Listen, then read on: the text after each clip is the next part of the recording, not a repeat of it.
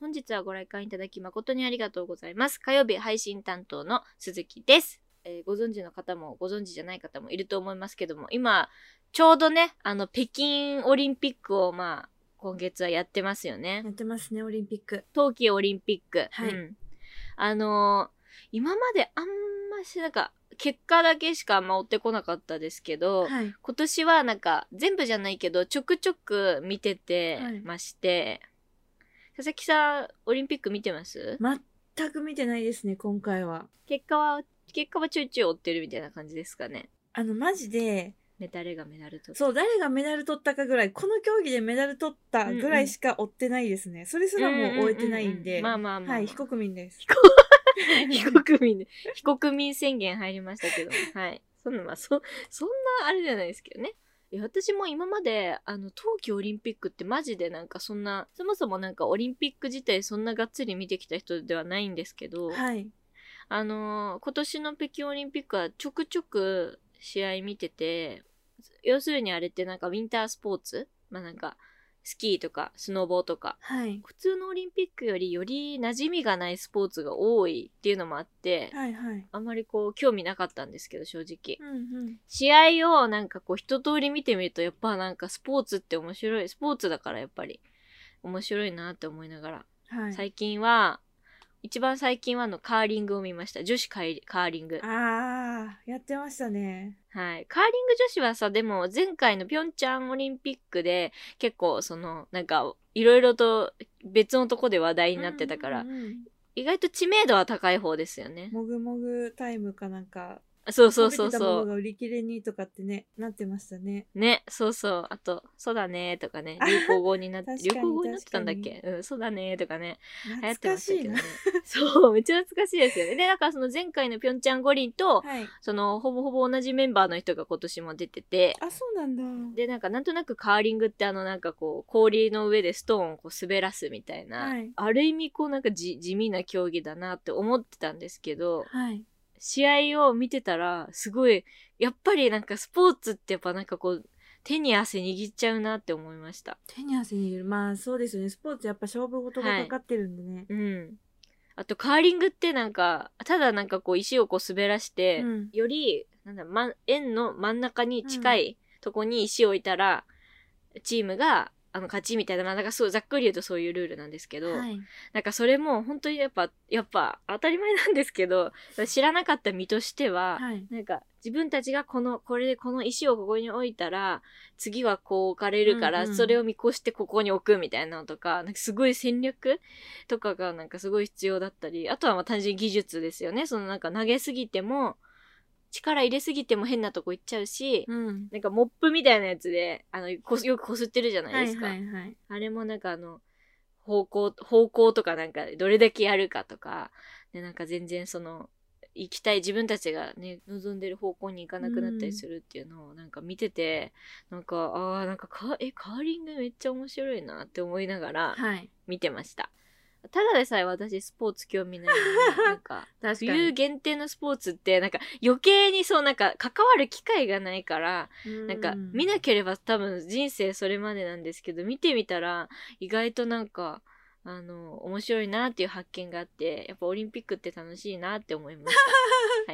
はい、楽しんでますね。フィギュアスケートのなんか羽生選手もはいはいこの間なんかインタビューみたいなんで言ってたんですけど、はいやっぱりこう普段競技見ない人とか興味ない人とかでも見てくれるのが興味持って見てくれるのがそれがオリンピックだから、うん。なんかややっぱなんか特別な舞台みたいなこと言っててもう確かになーって思いました。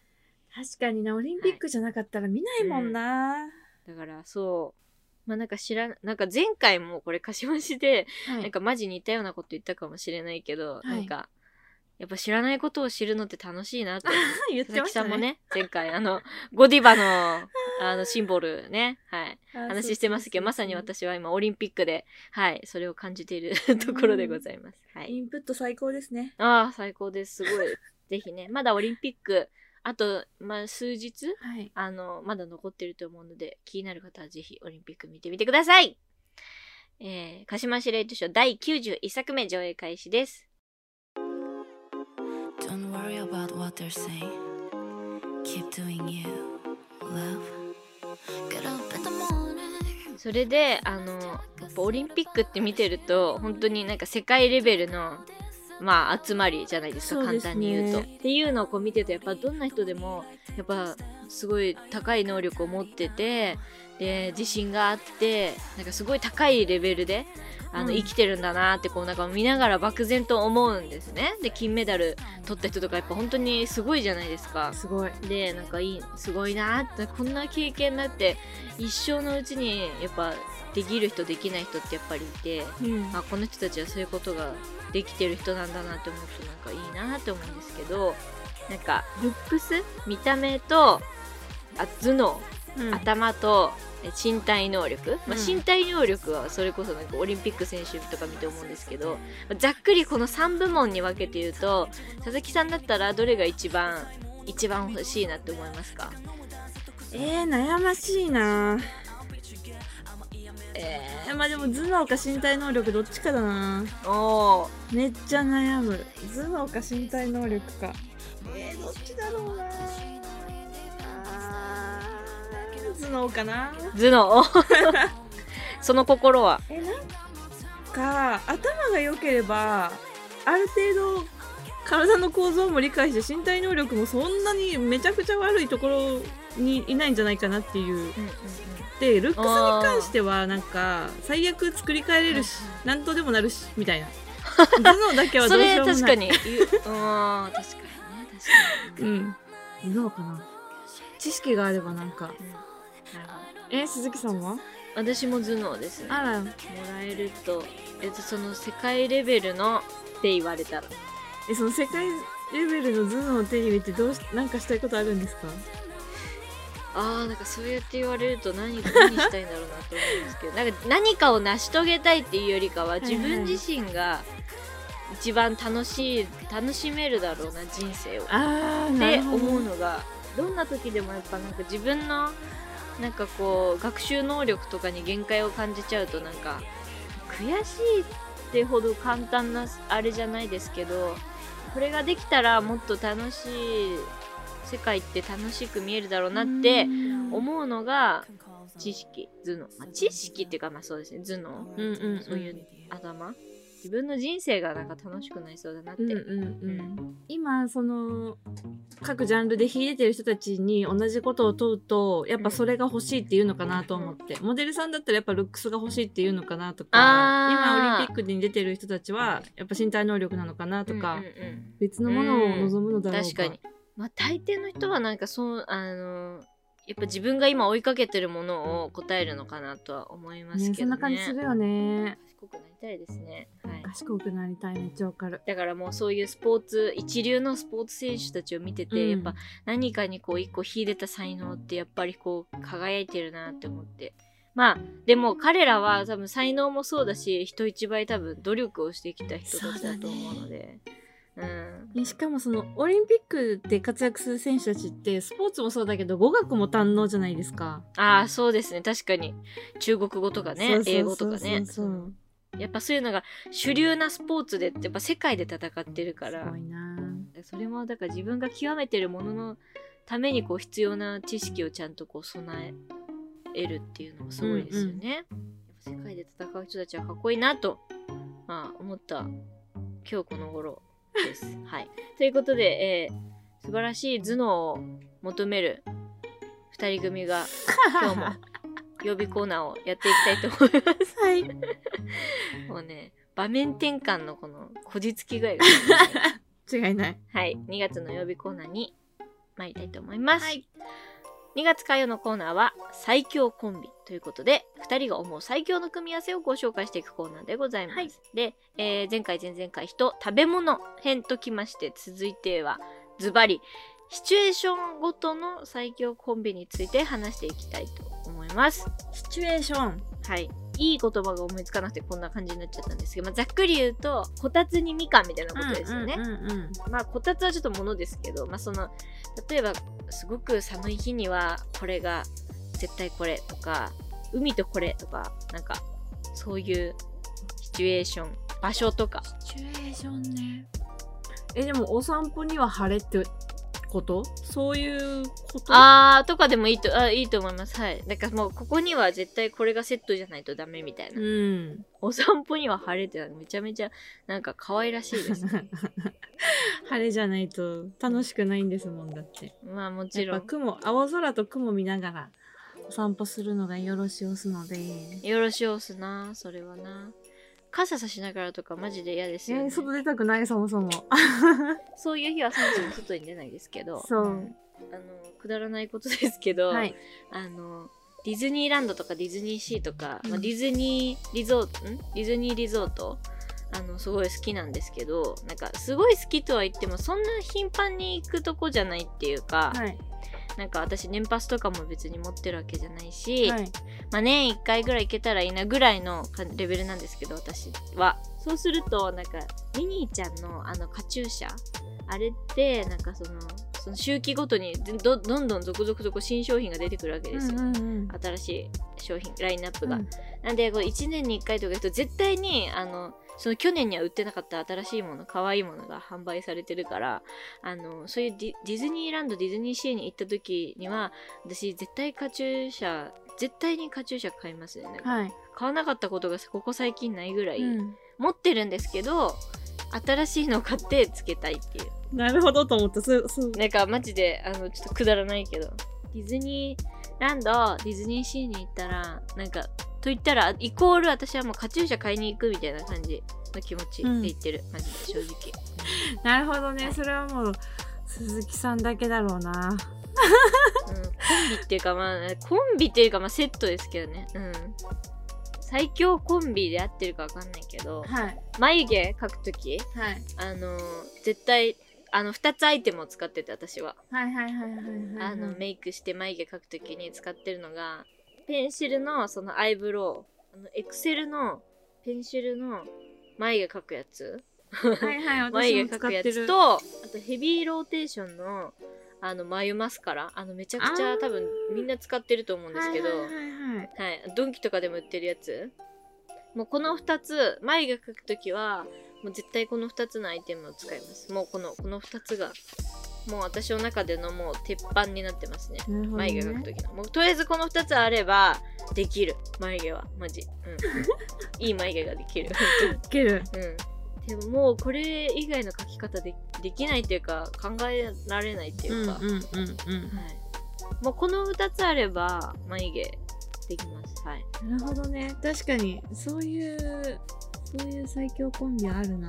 シチュエーションなのかどうなのかわかんないけど。え、でもメイクする時のシチュエーションの最強コンビっていうことメイクする時の、うん。そうそうそうそうそうそうそう。野球見る時の最強コンビは、あれなんていうんやろあの、応援、応援するカンカンするやつあるやん。あれと、あれと、あの、レモンサワーですね。そういうことじゃないそういうことだよね。お酒やないかい結局いやまあまあ大事ですよ。野球観戦にそのアルコールは外せないよってことですよね。そうそうそうそうそう。それは間違いない、うん。そんなそんなん絶対いいに決まってますこれが最強そのためのレモンサワーだから。あでもあのなんかバットバットみたいなやつなんて言うんですかね？応援すね、る、なんていうの？応援バットでいいのかな、ね。そうそうそう、うん。あれマスト。応援バット。でも見た目バットだもんねだって、うん。メガホン？違うよね。メガホンじゃないですよだってメガホンってこ拡声器でしょそうだよねバットにしよバットもどき。うん。お応援用バット。う応援用バット 確かに。命名あれやっぱ盛り上がりますよね。そうなんだよ叩きたくなっちゃうう、なんか間違えて守備の時も叩いちゃう わかる。なんか、とりあえず、なんか盛り上が、テンション上がってるかそうら、そうそうそうテンション上がってるから、とりあえず何でも叩きますよね、あれで。そうなのよ相手相手側かと思われちゃう思われちゃうね、確かに。うん。ボコボコ叩いちゃいますね。気をつけます。確かに。しかもお酒も入ってね、テンションもはい。さらに上がってね。まだ、あの、人から借りてしかやったことない、私、あれ。え買いなさいよ。あれ買ったよだね。から買ったんですよ。ね。買ってるんですけど、うん。買ってからも出番がなくてずっと飾ってあるの。早くデビューさせたいですね。早くこの子に野球デビューさせてあげたいです。観戦デビューさせてあげたいです本当に。楽しみです。はいまあそんな感じで、はえー今回シチュエーションの最強コンビでしたこのコーナーでは引き続き2人が思う最強の組み合わせをご紹介していきます。皆さんが思う最強コンビもぜひぜひ教えてください。メッセージの宛先は sasasuzu0801-gmail.com ささすず 0801-gmail.com までお待ちしております。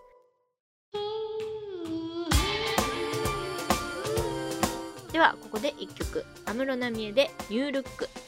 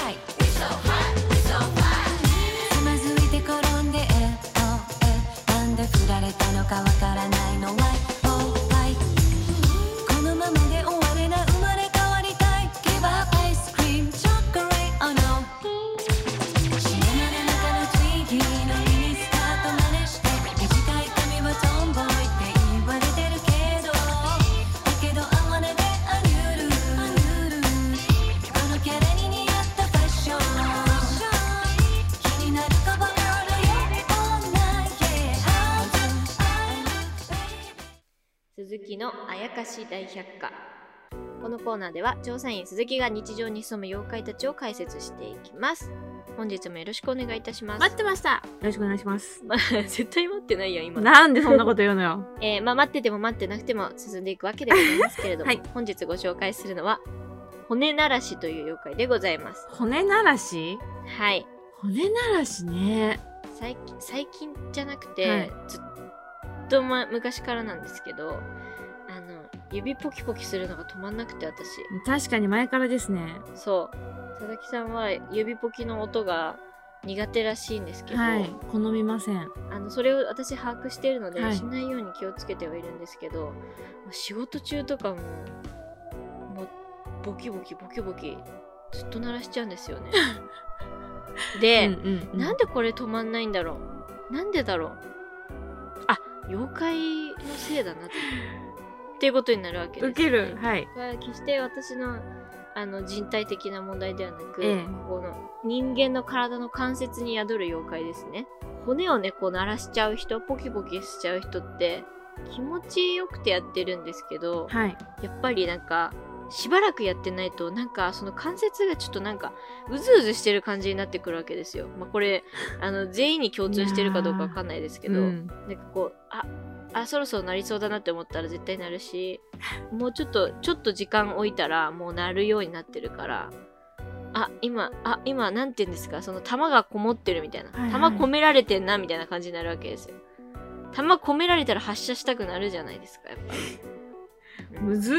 うん。あ銃そ装填されたら発射したくなるからボキって鳴らしちゃうんですね。はい。まあなんかそのうずうずしてるこの気持ちは、はいあの多分妖怪がそうさせてるんだろうなって思いました。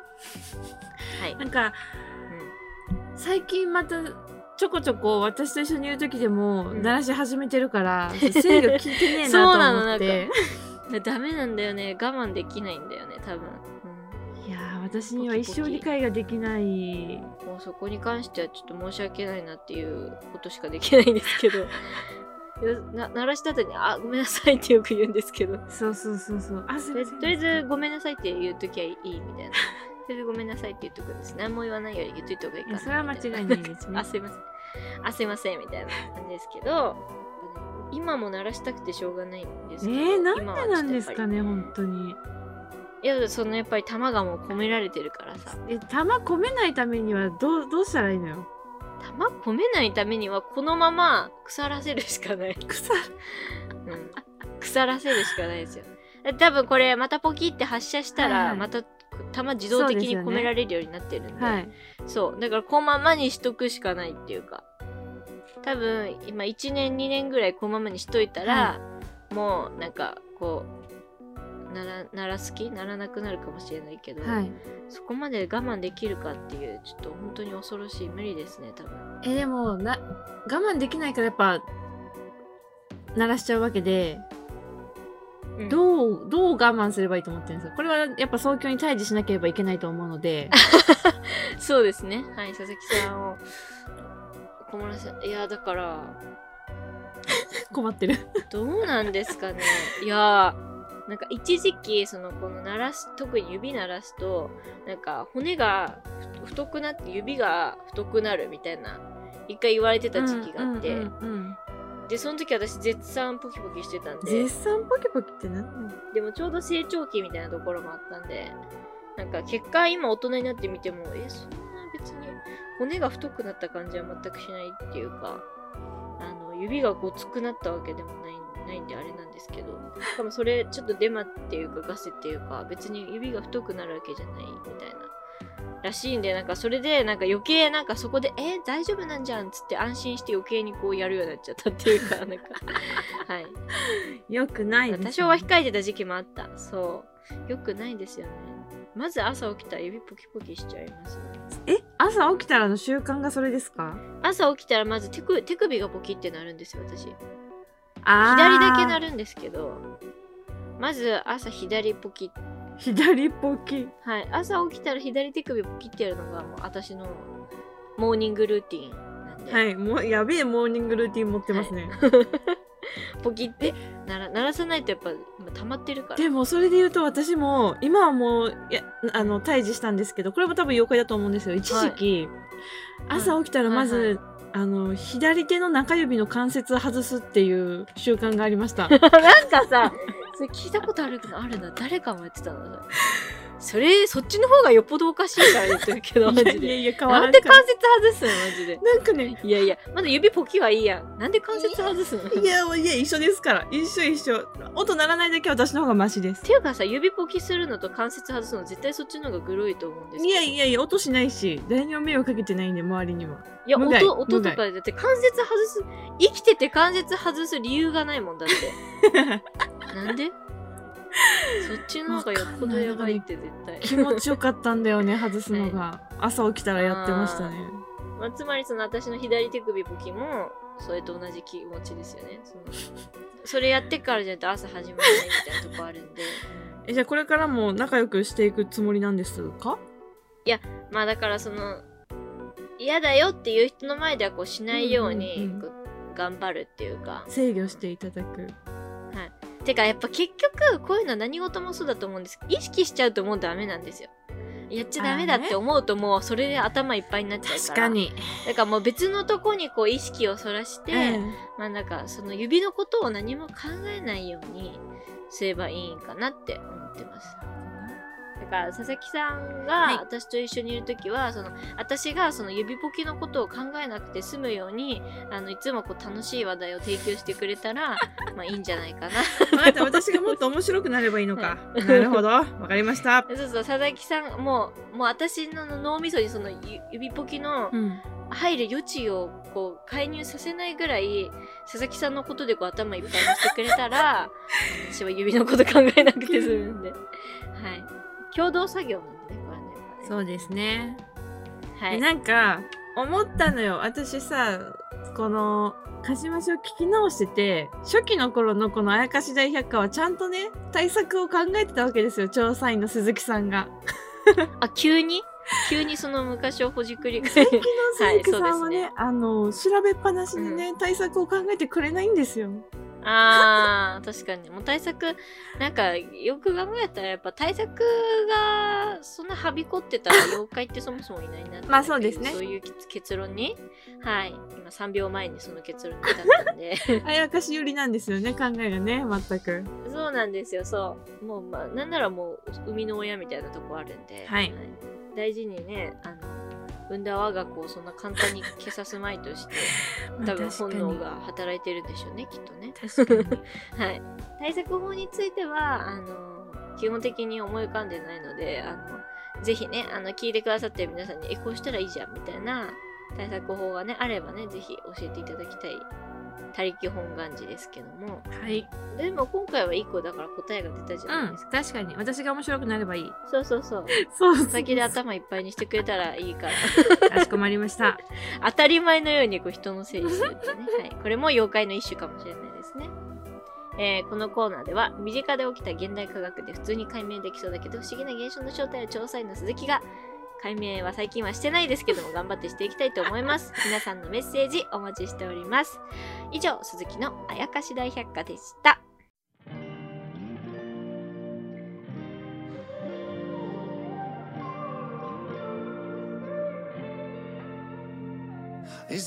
あのさっき1曲目にかけたあの安室奈美恵さんの「ニュールック」っていう曲なんですけどはい。あの思い出が1個ありまして、はい。前その子供の時にそのプリクラ撮るのがすごく好きだったんですよ私、写真撮った後落書きブースみたいなのも移動するじゃないですか。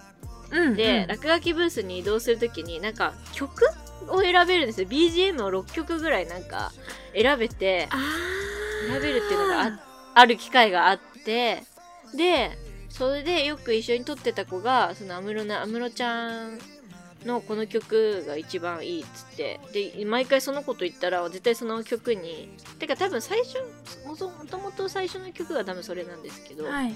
私なんかその時安室奈美恵自体そんななんか私あんま詳しくない。っていうかそっち系ジャンルに疎かったので、うん安室奈美恵で知ってる曲がその「ニュールック」っていう曲だったんですけど、はいなんずっと毎回聴いててやっぱ覚えるし、うんうんうんなんかおしゃれで可愛い曲だなって思ってたんで、はい当時すごいやっぱこの曲聴くとあのプリクラ撮ってたあの 子供時代をね思い出すんですよね。はい。ちょっとなんかそれがねある日突然急にねあれあの曲懐かしいなってこう降りてきてそれでかけてみようかなって思ってかけたんですけど「ニュールック」っていう、まあ、新しい装いっていう曲ですけどなんか毎回私ニューヨークと勘違いしちゃうんですよ。そう。でなんかこの曲自体も、はい。すごくなんかこうニューヨークっていうかなんかおしゃれな街角歩いてるような感じの雰囲気の曲じゃないですか。まあ確かに確かに。聞いていただいた方は分かると思うんですけど、うん。はい勝手になんかニューヨーク歩いてる歌みたいななんか 私の脳内変換があって、はいはい。曲ちゃんとこれで合ってるかなってこう検索するときになんかニューヨークで検索したら全然出てこなくてなんかあれっつって調べたらニュールックだったっていう。なんかリセットされてたんですよ私の中で。だから人生で3回ぐらいこのやり取りしてて、はいはいはい。はい。ニューヨークあニュールックだったみたいな、うん。ニューヨークあニュールックだったみたいな、うん、そもそもプリクラでその曲流れてる時にそう曲名流れるんですけどそれをこうパッとこう見た時にニューヨークだなって思って、っうん。ていうのが多分あるから勝手にニューヨークだって思っちゃってるんですけど、はい。はい。正しくはニュールックですね。はい。私のこう思い出が蘇ってきたんで今日はねちょっとそんな曲をかけさせていただきました。はい。はい。えー次回の鹿島市レイトショーは2月19日土曜日の夜9時開演です。2月の土曜日のコーナーは伝えるトレーニングということで笹鈴が今月いっぱい伝えるトレーニングを行っていきますメッセージの宛先は sassu0801@gmail.com さあさあスーズ 0801@gmail.com ですえー本日の上映はこれにて終了です。ご来館誠にありがとうございました。ここまでのお相手は佐々木と鈴木でした。お別れの曲はこちら。夏マナトで冬の魔法。冬の魔法が解ける前に二人近づけてああ君をずっと思ってる。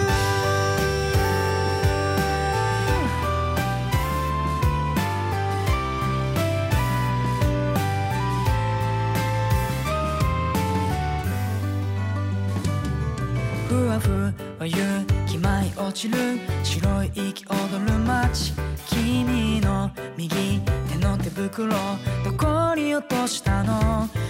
凍